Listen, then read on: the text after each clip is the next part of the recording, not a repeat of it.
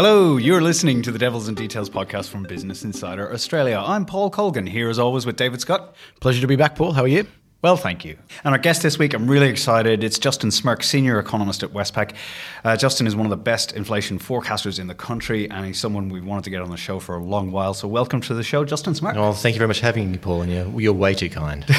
um, look, um, absolutely. With with you here, we're going to talk uh, fr- uh, trends mm-hmm. in the labour force. Um, there's some big uh, questions uh, around that, um, and that should lead us on to uh, wages and the whole inflation picture. Uh, we might take a look at the global picture as well, because been, uh, there's been a lot happening uh, there, particularly in emerging market currencies. but let's go straight into um, the labour force right now. Mm-hmm. Tremendous headline jobs growth um, yep. over the last year, mm-hmm. Um, but when you get in under it, it's not the kind of jobs growth that's leading to um, you know overall acceleration of wages growth, and indeed to a decrease in the unemployment rate, yeah. uh, which is, I guess, you know, if you're looking for one number mm-hmm. to look at um, in all of the employment data, maybe take that. What do you think's going on? Um, so I'll just uh, on the question about the unemployment rate. You're quite right because even Guy Debelle has um, come out and said to the assistant governor of the RBA that there's one number he looks at is the unemployment rate. So, yes, having a look at that is actually a good way to think about it. So, why hasn't it gone down as much as you would expect? It's really interesting when you dive into it. There's two factors at play. Um, one is um, the nature of the jobs we're creating, um, predominantly around hospitality and services, particularly around the, sort of the very female-rich employment. We're finding that the female participation or the female labour force is very dynamic. As we've seen this rising demand for female employment, participation has been rising as well. Some of it's structural, some of it's to do with fem- women being more attached to the labour force, being in the workforce longer, coming back from having children. There's a whole new dynamic there that's underlying that. But even with that, you're still seeing this new dynamicism as there's jobs coming online, women are entering the workforce. As they come, as the jobs come offline, they're leaving the workforce. The bit that's missing is the male employment. So we've seen through even through last year where we had strong growth in employment, male employment lagged behind the rise in the male labour force. And in this nature, we're seeing with the slowdown we've seen over the last two or three months, what we're seeing is male participation is not falling as dynamic as female is. So we've got this sort of nexus happening where the females are ebbing and flowing with the demand. That's keeping a very neutral wage bargaining. But in those big sort of high wage bargaining jobs, the male jobs, particularly in sort of construction, um, in um, the, the white collars in the production sort of levels, the manufacturing. Where, where there's a lot of structured bargaining approaches to, That's right. to wages, yeah. In those sectors, there is an oversupply of males. And that is leading to a downward pressure on wages too. So, looking at the unemployment rate, you get a misinterpretation. You can say, yes, it's been flat for the last 12 months. It's around a little bit above 5%, but it's better than it has been. What it's not capturing is the fact that there's this ebbs and flows that are creating rising male unemployment and that alone, if you sort of step back from the global phenomena and other issues we can talk about, is one reason why wage bargaining can remain low. Um, so what are the differences between, do you think, in, in terms of the like what causes, say, men who re-enter the workforce and, and say that they're looking for a job, yeah. so they become listed as unemployed, but then you, you say that when the when the when the growth uh, is there uh, in those more female-oriented jobs, um, they come and go from the workforce. Right. What do you think is different about men?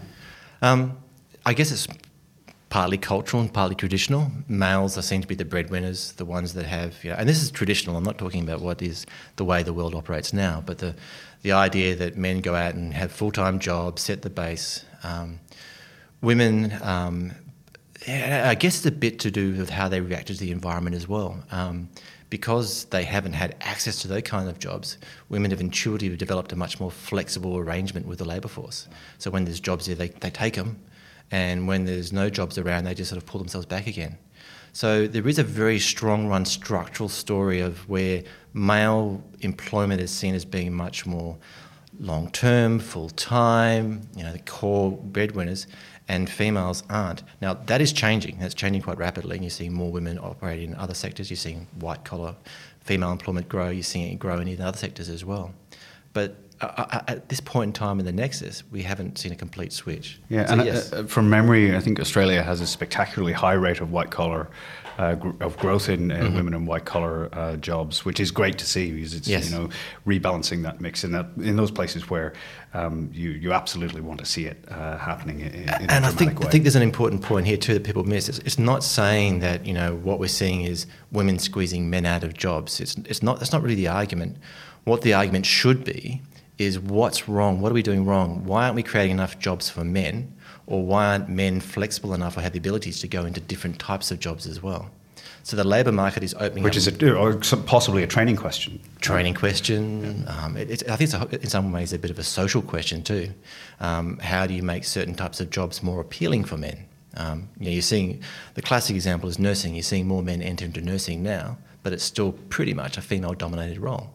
Right. Um, no reason why it has to be. So, so let's talk about the different industries there. So, um, so getting into this, we know we've had very high uh, job creation in the health sector, um, but what other, uh, where are, is the job creation slow? What sectors is it slow that's leading to this result where you get this uh, the underemployment for, for men? So first of all, I mean, I'll, I'll, just make a quick observation too that this is not equal across all states either. So states are behaving differently in this environment. So that's something we can come back to in a little bit. Little bit. But in this environment now, we're seeing so. Um, so you, you, mentioned health. Um, actually, education is also the other big one as well. It's providing jobs.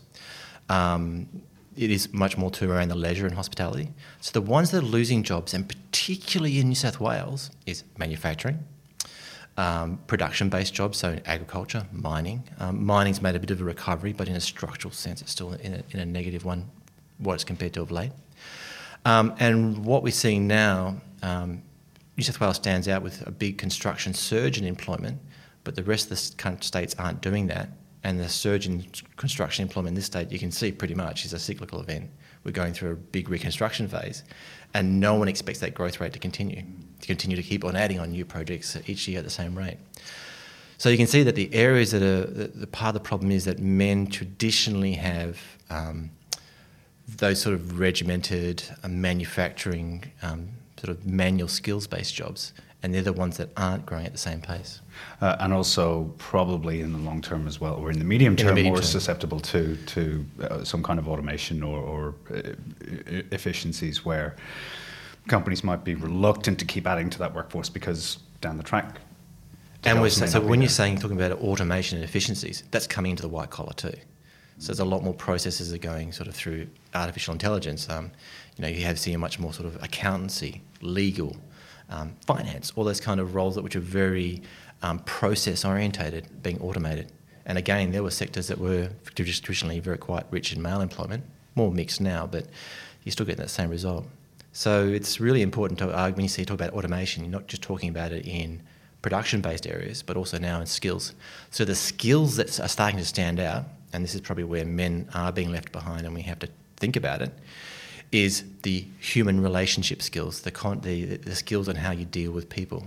And a lawyer friend of mine has put it best. He said, in some ways, lawyers are going back to what they used to be lawyers now make a lot of money filling out forms and doing process and, and doing law, mm. whereas now the lawyers who make really good money are the ones who are trusted advisors. People go to them for advice. I was at a panel event yesterday with um, Dominic Price, who's the head of people at Atlassian, um, giant multi-billion dollar Australian software company. And one of the things he was saying about this was uh, exactly to that point, which is automation is not going to make entire jobs redundant. It's going to make parts of jobs redundant. So um, he talked about augmentation of things that people are good at, and then so. For me, I think that's the very optimistic. I, you know, I think that's the reason to be uh, excited about uh, how robots are going to improve productivity, um, output um, and uh, people's ability to enjoy their lives. Because let's fill it, nobody likes sitting there at a desk ticking boxes and.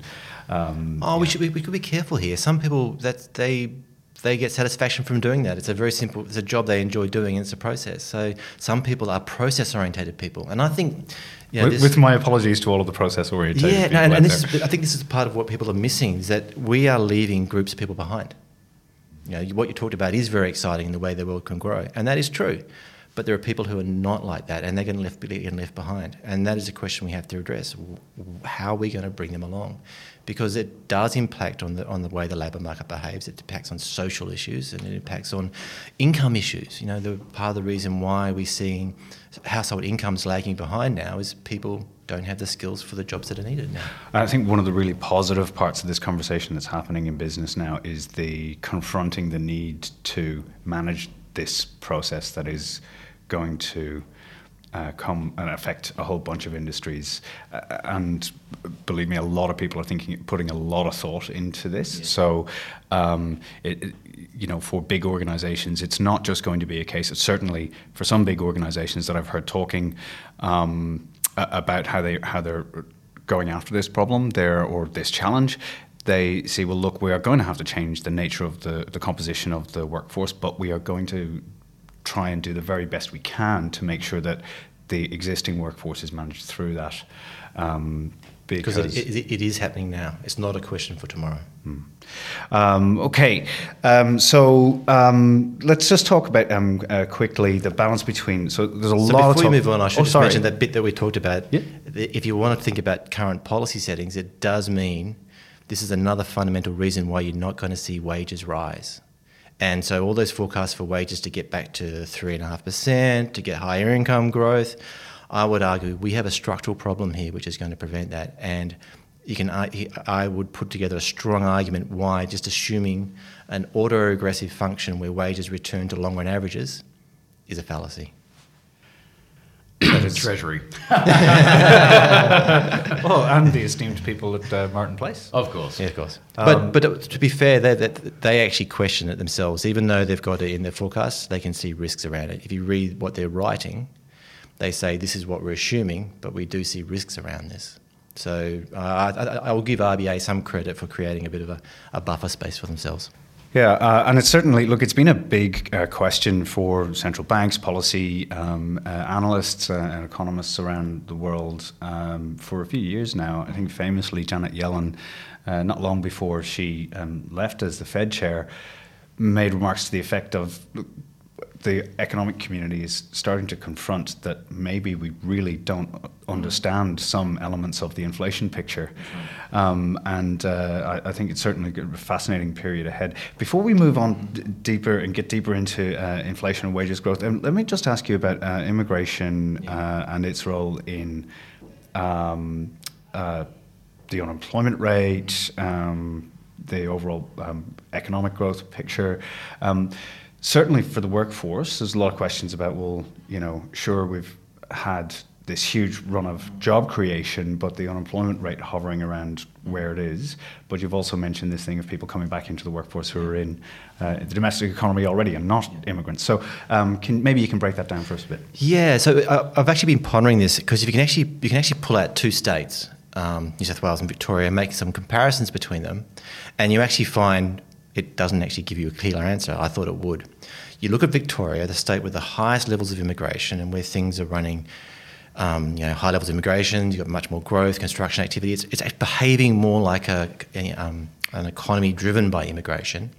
You find wage, and so you've got higher levels of participation, um, which means you've got higher levels of underemployment. And it is creating an, an environment where you can map out more. The wage process looks more like the labour market. So labour market there is a little softer, wages are softer. So in Victoria, you can get this picture of saying, okay, well, it is increasing supply of labour.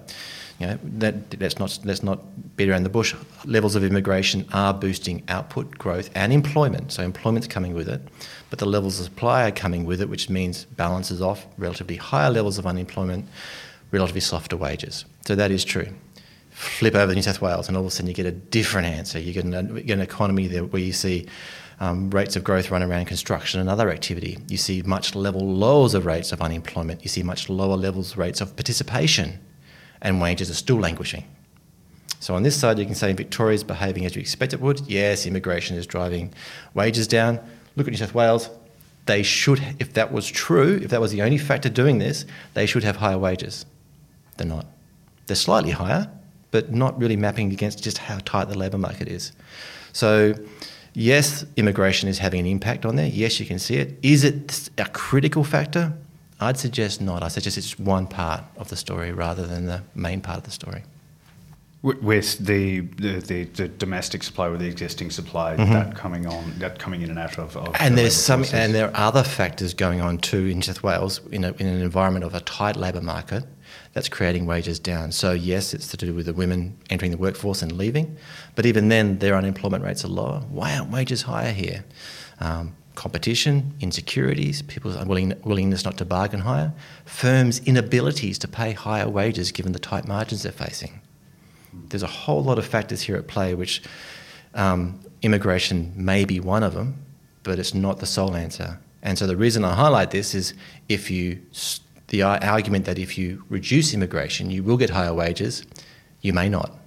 That's what I'm arguing. Like I'm, it's part of the story, but New South Wales is telling us something else is happening as well. But but by reducing immigration, you may have certainly other. You'll have growth impacts. Yeah, growth impacts. Exactly. Exactly. You're listening to the Devils and Details podcast from Business Insider Australia. We're here with Justin Smirk, senior economist at Westpac. Okay, look, uh, let's um, get get deeper into this uh, um, th- this wages uh, question. Maybe just go back to where we are with, with RBA and Treasury. We name checked them uh, earlier, Dave. Um, uh, so they are expecting uh, wages to regather strength in the co- coming years. Um, so, um, what what does that picture look like for for that? And just going back over the last few years of these these particular forecasts.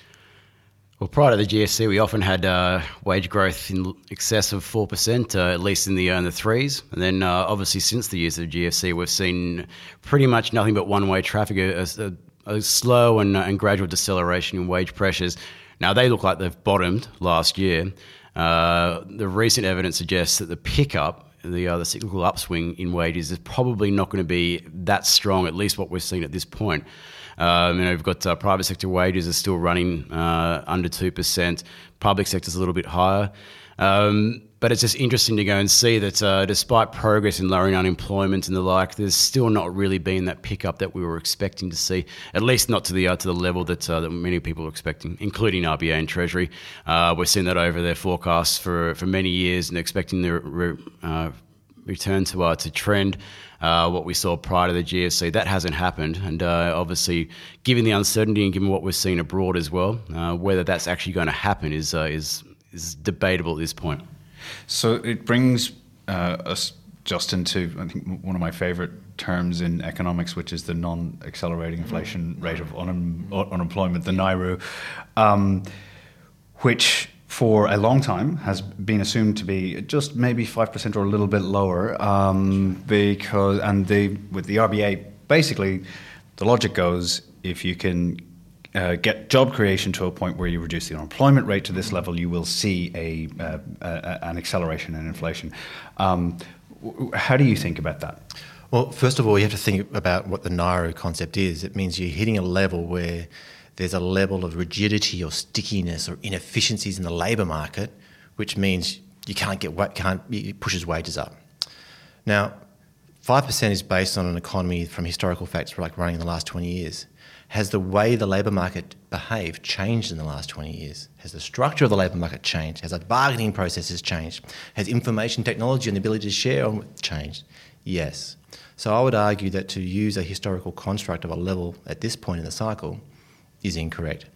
And another thing you can sort of look at is the fact that if it was around 5%, and the RBA does argue this point in some of their statements, they've, they've actually talked about that you know you never really know where the NAIRU is until you hit it, and you hit it when wages are accelerating, and wages aren't. And to, to Dave's point just earlier, um, if it hadn't been for the larger than usual wage rises in for the minimum wage case last year, I would argue wages would be even lower this year. The wage rates would be below two percent. So we're not near the NAIRU. It was the, the, recent bottoming we've seen in wage inflation is driven by a, a policy decision, not the markets.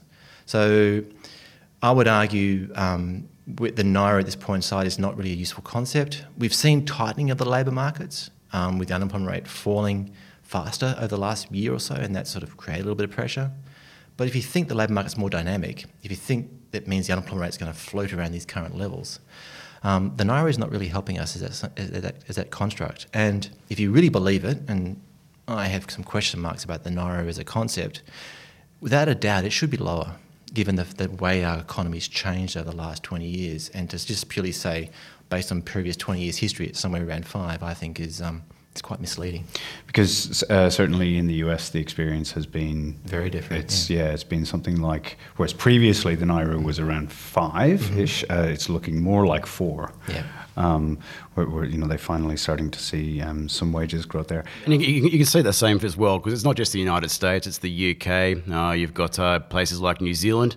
Uh, is, its uh, unemployment rate is currently below its NAIRU estimate, uh, and there's certainly no sign of wage pickup there either. So this is a phenomenon we're seeing across a whole lot of advanced economies, not just in the United States. So there's been a whole bunch of theories about mm. why we're in this situation because you know, you, we would expect wages growth would help to lead to headline inflation, inflation yeah. uh, rising too. Um, so, what do you think uh, is what's your theory on the missing elements of inflation? Some people talk about weak bargaining power for for, for workers, uh, which was an argument that the RBA governor raised. Um, there's also the deflationary um, uh, power of um, technology, uh, which just makes things cheaper uh, in a whole bunch of categories. Um, but what do you think? Um, I think we always have to take these things very holistically. Um, everyone's always looking for a simple answer, and and Dave's pointing out what's going on in New Zealand. There's different different responses in different countries at the margin. Um, different states in Australia have different responses too, as I was pointing out, between New South Wales and Victoria, and of course WA and Queensland are different again. But the one thing that's sort of overpowering um, all of it is, as you pointed out, um, the technology changes, but also um, this, this global disinflationary pulse is, is not going away. Um, the desire for firms to continue to operate and generate um, growth in profit or revenue um, hasn't gone away in an environment where we're in a lower, slower inflationary environment the willingness of firms to, to bargain on wages is, is not there, to accept the fact that we can bargain higher wages and pass it on through higher prices. And the employees, them, their own, in low, they, everyone's got this lower inflationary mindset, so inflationary expectations are lower. And I would even argue to some degree we've seen, um, even though everyone talks about this gig economy and everything, um, we've got a lower risk appetite in the market, in, in the actual amongst the labour market. People aren't willing to push for wage bargaining; they're insecure. Do you think that may have something to do with debt levels, household debt levels, and people nervous not to go and push the envelope too far, just in case it's something you know, they, they may backfire? Do you reckon that could be a part of um, the, the debt, debt, debt? levels are. I mean, the, also the fact that debt levels aren't growing anymore is also slowing the economy down as well. I mean, we are using leverage before. Um, we've reached the new level where people are nervous. Um, but the nervousness, I think, extends across the spectrum. So, the, at the lower end of the economy, at the people they're more insecure in their jobs, they're nervous. Those who are secure in their jobs, as you just highlighted, have high levels of debt. So there's a higher level of insecurity across the spectrum rather than just being isolated in little spectrums. And that, I think that really matters. I think it's changed people's behaviour and it changes bargaining power and it changes the nature of the outcomes we get. Uh, as a really good illustrative example of uh, this, you know, the persistent uh, disinflationary forces that are um, at work at the moment. Um, You're not going to talk about your chicken story, are you? No, I'm not talking about my chicken story. oh well, uh, what's the chicken story? It's no, no, no. It's uh, the the chicken story is the. Um, waiting for the lady to come come around at four o'clock on Sunday afternoon to mark down the chickens in the oh, uh, yeah, yeah. Um, deferring purchasing uh, behavior, all that kind of stuff. Um, no, but uh, this is um, baby bunting, so listed um, store for kids, right? And they um, had to um, revise down their profit guidance um, because uh, uh, their a couple of their competitors uh, went out of business and they had fire sales. Oh, yes. So so you get this cycle where you get troubled retailers go, okay, well, troubled retailers or struggling retailers discount mm-hmm. um, uh, their their product. Yeah and then the competitors suffer because it drags business away from them. Right. So it you know you get this center of gravity that sort of you know pulls everybody back towards lower prices, lower margin, and if you've got higher costs, baked in, um, you know, you're going to be in more trouble. Um, but the really interesting thing then, so that was Baby Bunting was a couple of weeks ago, and then this week, uh, Toys R Us um, uh, went into administration. Uh, uh so, um, you know, 700 staff, um, I think 44 stores uh, nationwide, but they they're gone basically, and a lot of that is. Um, they, well, they're tr- going to try and save the business or see if they can find a buyer personally, um, I, I, haven't spoken to anybody who's interested, certainly, but I can't see that anybody would be super enthusiastic about buying that kind of business, especially when you've got the likes of Kmart mm-hmm. and Target selling super cheap uh, discounted toys to help you know attract parents etc uh, into the store and then they go and buy um, all sorts of other things yeah and I think it's a really really clear example of these pressures that are just kind of everywhere but they're also in you know financial services uh, all sorts of professional services because if you can produce a relatively similar product at a slightly cheaper rate, you can undercut your. This is and this is why price becomes so important uh, and leads to all of this uncertainty in in all kinds of industries. So that's, that's retail. Um, but um, where else are we seeing these the, the you know the, in the lack of inflationary pressure um, that's particularly significant to you? Um, it's a good question because it, there are some areas in the economy where you are definitely seeing inflation, which normally would produce you know, an upswing. Um, you know, housing costs are still relatively um, high, even though they're, they're, they're, coming back a bit. But they haven't been passed through because normally that's because a wage response you get through that.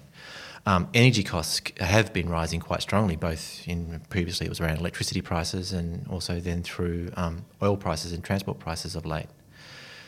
But you don't hear, and you do hear some squeezing around the sort of the distribution costs being picked up.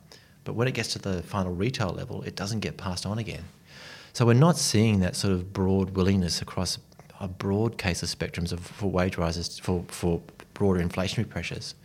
You are getting stable um, rates of inflation around um, a lot of household services. Um, but even then, it's really interesting. Health costs have not inflating as fast as they were, partly to do the way the government's changed the PBS structure. Um, you're seeing costs in sort of government administration fees, slow from what they had been doing. So there's been this whole shift in these pressures, and it's it's not one area that I can sort of put my finger on. You can put fingers on areas where you've seen prices moving up because of you know housing or energy costs or things like that, but then transferring it through down the process, you're not getting it, and that's what I find is really interesting. The fact that the whole process seems to be geared around a low level of inflation, and no one's willing to put their foot across the mark. It's, it's certainly very interesting. So this leads us on to the, the, the rates outlook then, because obviously the, the RBA would like to see some signs of inflationary mm-hmm. pressure before it does anything. Um, uh, so um, I know, I think you, is your forecast for unemployment at the end of this year, but still around five and a half? It's around five and a half, 5.5, 5.6, yeah, somewhere around this mark. Okay, yeah. and then um, uh, RBA, what's what's the picture? Do you so we've been had them on hold for a very long time. Um, we had we went back in 2017 and said they'd be on hold for at least two years, and then pushed it out to 20 to 2019. Um, so we got them on hold this year, next year, and we're questioning what we're going to do for 2019, 2020.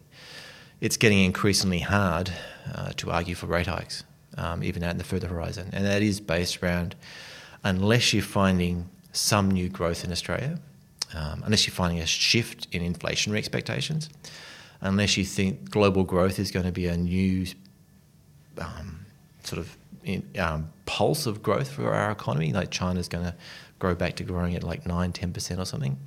It's really hard for us to argue that where, where we can find it. And in an environment where the, clearly we're going through a housing cycle that is moderating on the East Coast, um, and we'd argue through a modest correction, to argue for this rate, rate hikes coming here in the near term, um, we, we struggle to find it. Can, can, maybe I can ask you both. So the Australian dollar has been easing off largely because of the strength in the US dollar.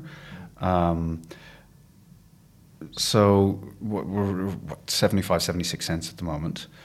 Um, might is there a potential for that to import a little bit of inflation as imports get become more expensive? Um, and might that be the, the, the force that, that changes the outlook here, Dave? Marginally, but Aussie hasn't fallen too far. It's fallen against the US dollar. It hasn't fallen that far against the crosses. So in a trade weighted index sense, it's uh, it's only a smidgen lower. Um, you could argue that obviously fuel prices uh, have risen quite sharply, and that will go in import inflation, and that will go and transfer through to headline CPI. But uh, what that does to the ability for households to go and spend in discretionary areas and maybe help boost price pressures in other parts of the economy uh, is questionable. So at the moment, I think the Aussie would have to fall significantly further from where it is right now for it to go and uh, lead any inflation. And even then, you've seen in the UK after the Brexit vote and the pound got smoked. Uh, you saw a transfer through come in, uh, in, inflation and even a bit in core inflation, but even now that's starting to go and ease back. So it's only a temporary thing. It's not a you know, something you can go and, and, and like put the uh, put the bank on and say like, yeah, we're going to uh, we're going to go and see faster inflation from below Aussie because it's not necessarily the case. I um, would love to start a debate with you and disagree with you, but unfortunately, no. Because even Damn it, I was hoping for something. I know, I know. But we will see. You do get bits and pieces of inflation coming through with a lower Aussie into certain items, but even last time around, when we had the sort of bigger depreciation of the Aussie, we didn't get the same kick coming through on just consumer good items that you'd expect to see. Yeah, um, right. The pass through was much smaller. Um, and I would actually argue that around current level, we're around long run averages. You know, this you're not going to get much pulse. You want to talk about inflationary um, Aussie dollar, you're talking in the mid 60s.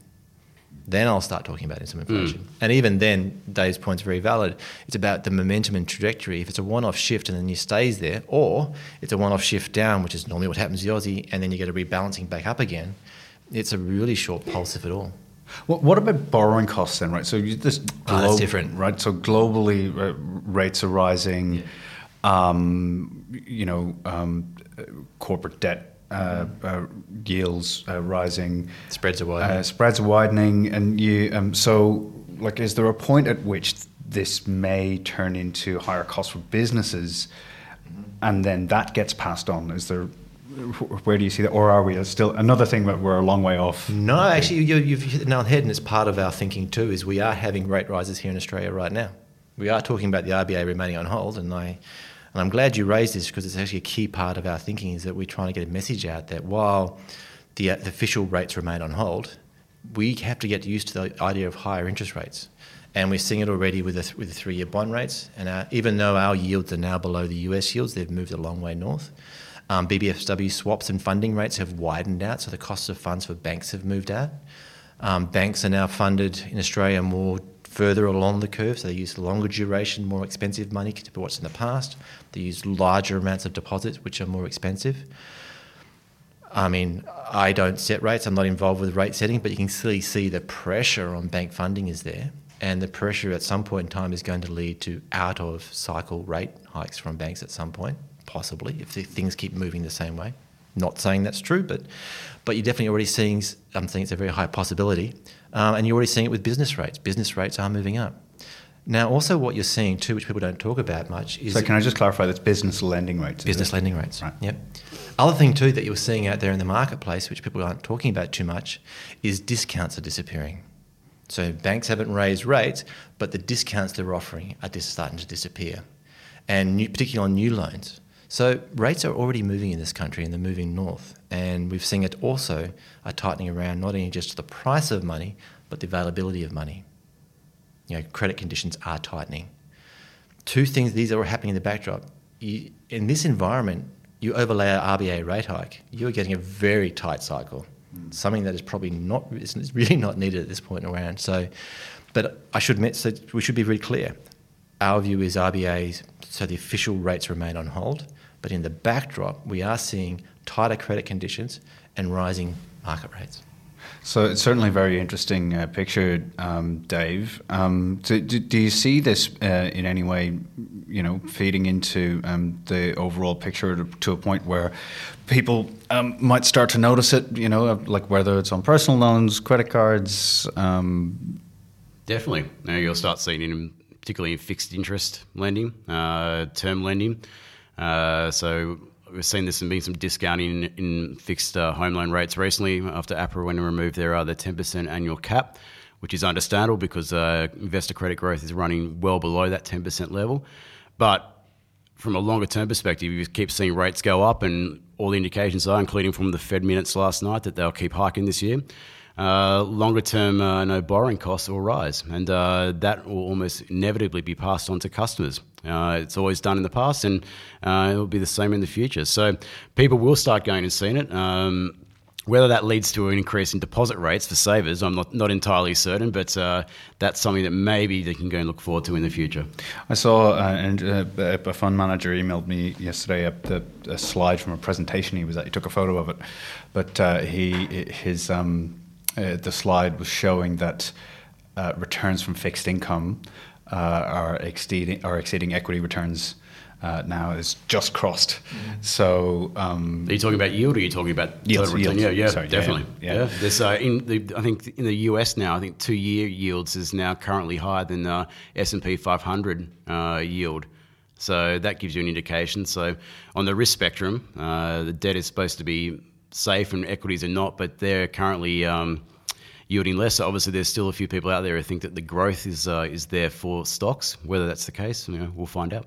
Yeah, um, and uh, obviously potentially another incentive for particularly big funds um, to start trimming equities and um, moving a bit more into into bonds as um, if those if those rates continue to creep a little bit higher. Potentially, the uh, the tailwinds from QE are now well and truly starting to fade, and we'll soon uh, see QT if all things go to uh, go to plan. Or we'll see the ECB is already tapering; they're expected to go and probably finish their QE by the end of the year, and that will um, certainly create a few uh, few issues, and that will be those riskier assets uh, no further out the spectrum will be the ones that will be most vulnerable if we do see a spike in rates. And all things being equal, they're obviously, you know, QE went and delivered some spectacular returns. Uh, when QT starts taking effect, maybe it'll be the spectacular other kind.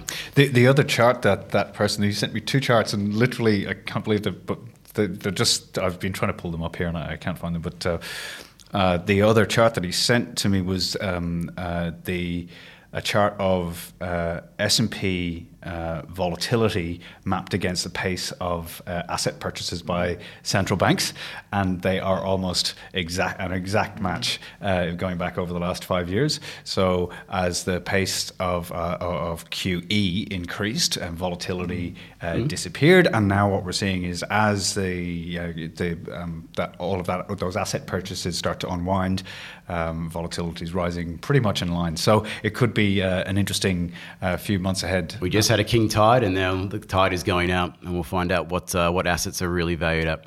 And um, you, you, mentioned QT, but you should also mention too the the growing US deficit, which is going to increase the supply of bonds as well too. So you've got easier liquidity plus more supply.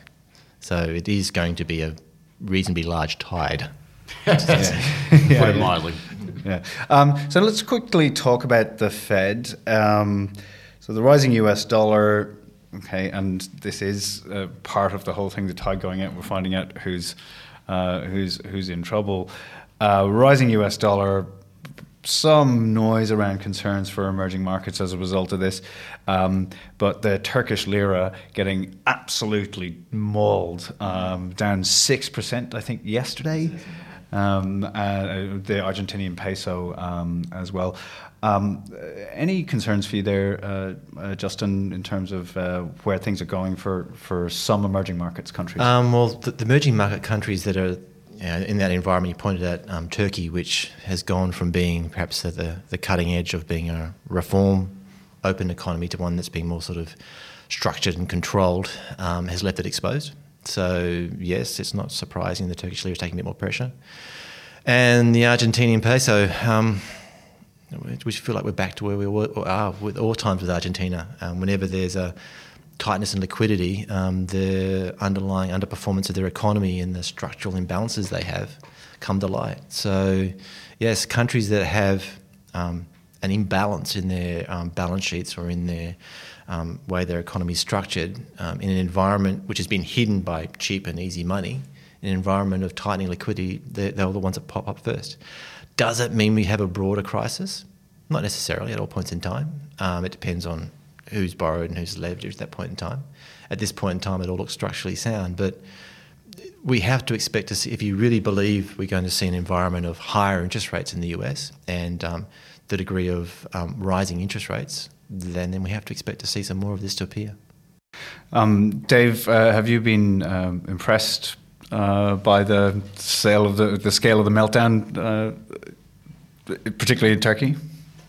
Oh, it's always hard to go and be impressed after you've uh, traded through the GFC and the like. But um, look, it uh, it is just a reminder that uh, that those uh, those days of uh, Gideon gains and uh, no everything being priced to perfection and and uh, no risk being attached to uh, to things that should really have had risk attached is uh, is over. Um, and it's just a gentle reminder that people should perhaps look to go and lighten up on some of their their riskier positions because this is going to become more and more frequent it doesn't necessarily mean that there's going to go and be a, a cataclysmic collapse like a GFC type scenario, but uh, you know, you've got to expect that you know places like Australia, we have close ties to a lot of emerging markets. So if they run into trouble, then inevitably we'll run into trouble as well. So just things to go and keep in mind, but it's not to say that it's the end of the world.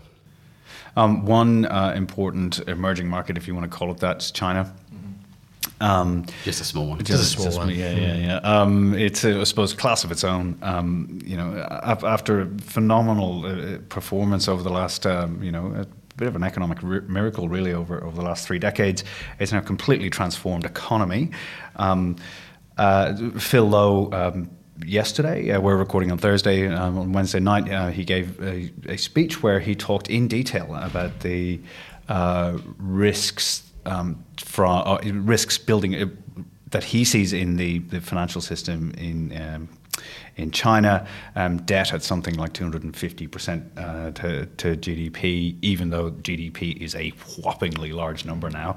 Um, and uh, he pointed out, I suppose, that uh, obviously, and I think this is probably something that's pretty clear to uh, most of our regular listeners, that uh, some kind of problem in, in the Chinese financial system uh, would be um, pretty troublesome, um, potentially catastrophic for, for Australia. Um, Justin, um, what are your thoughts on, on all of that debt buildup and how China is managing the transition and trying to reduce it? Um, I, I, guess the one thing is we take a fairly um, long run structural view on the debt issue and, and looking at like you know, where the debt is. So it's mostly around um, corporates, state and enterprises um, the household sector and the and the um, government sector in, the, in China have very very low levels of debt by any sort of measure you look at. Um, and also then sort of thinking about what the dynamics of the Chinese economy, they're a, they're a net saving nation that exports capital. So one of the things that sort of we sort of look at is saying, well, in a large picture sense, you're not looking like a scenario like the US, where if you get a massive debt issue, it blows out into the global economy because it's all through interlinkages. It's more like a Japan, where you have where it basically it's internalized around their own savings. That is not to say it's not meaningful. Um, it just means it means to us to say that uh, if, if, there was a major crisis, and we don't, we're not forecasting one, but it would be very much internalized. So don't expect a GFC. Expect something that's very China based. Now, is it a slow growth story? Yes. Are we seeing it already? Yes, is the government making the administration making very strong moves to wind down the shadow banking sector and grow the grow the, grow the real the, real, the uh, official banking sector? Yes. Is it leading to lower lending rates of growth in China? Yes. They are, this issue is one of the fundamental reasons we're looking for slower growth in China because the Chinese authorities are clearly, clearly trying to manage it, trying to bring the unofficial lending back in house it is creating a slowdown in growth. It means companies that could get credit before now can no longer can. And we're looking for this to, eh, something that's not going to be solved overnight. It's not like saying this time next year everything will be fine. It's a long, slow process. It's going to try and unwind some of the excesses. So it's one of the fundamental reasons we believe Chinese growth now is stepping down. So it's one of the reasons we got a slower commodity profile and everything too. Yeah, and I think one of the things I, I don't think you see this as much as you used to maybe a few years ago, but there's a so maybe people have moved on in this this realization that the Chinese economy just is different. It's not you know if you hold a lot of debt and um, you know and a bank is after you for that debt. It's just a different dynamic in China um, because you know basically Beijing can pressure state-owned enterprises or semi-state-owned enterprises to be uh, a bit, you know, to forgive a bit of debt or or, or manage through the repayments or And whatever there it is for various things. And there's even ability to move some of it off straight onto the government balance sheets, like through refunding arrangements and everything. So that's why it's important to look at the sort of, you know, while debt levels in China are very high, and everyone talks about the level of debt to GDP, know, the level of savings is really high compared to a lot of countries like the US. They're not, they're not relied on excess savings. So there's the ability to do that internally. So you're right, they can, they can force this restructuring, they can force companies to, you know, forgive debts in certain levels, you know, force companies to buy out other companies that are in trouble. So there's all these things they can do. But we shouldn't also ignore the fact, while we're, while we're acknowledging that it's different, that those kinds of actions will slow growth. You're basically saying to you know wheel yourself in, you know, bring in those companies that were underperforming. You know, you're not stimulating and throwing money out there at it. You're not trying to get it going again, but you're definitely trying to contain it. So it's a while it may not be a, a catastrophic crisis, you're definitely in this environment talking about slower Chinese growth. You've been listening to the Devils in Details podcast from Business Insider Australia. Our guest this week on the show has been Justin Smirk, senior economist at Westpac. Justin, fascinating chat. Thank you so much for coming on. Thank show. you very much, Paul. Thank you, Dave. Yeah, it's been too long since uh, since we initially talked about getting you on, but uh, mm-hmm. we finally got there. So I'm very pleased. Yeah, no, it's terrific. Um, so we'll have you on again soon. Uh, been here as always with David Scutt. Been a pleasure, Paul. The show is produced by Rick Salter. You can find us on the web at businessinsider.com.au. We're on iTunes under Devils and Details or your favourite podcasting platform. Uh, we're on Twitter at BIAUS. You can find us all on Twitter individually. Myself, Paul Colgan, David Scutt, and Justin Smirk from Westpac. We'll catch you next time.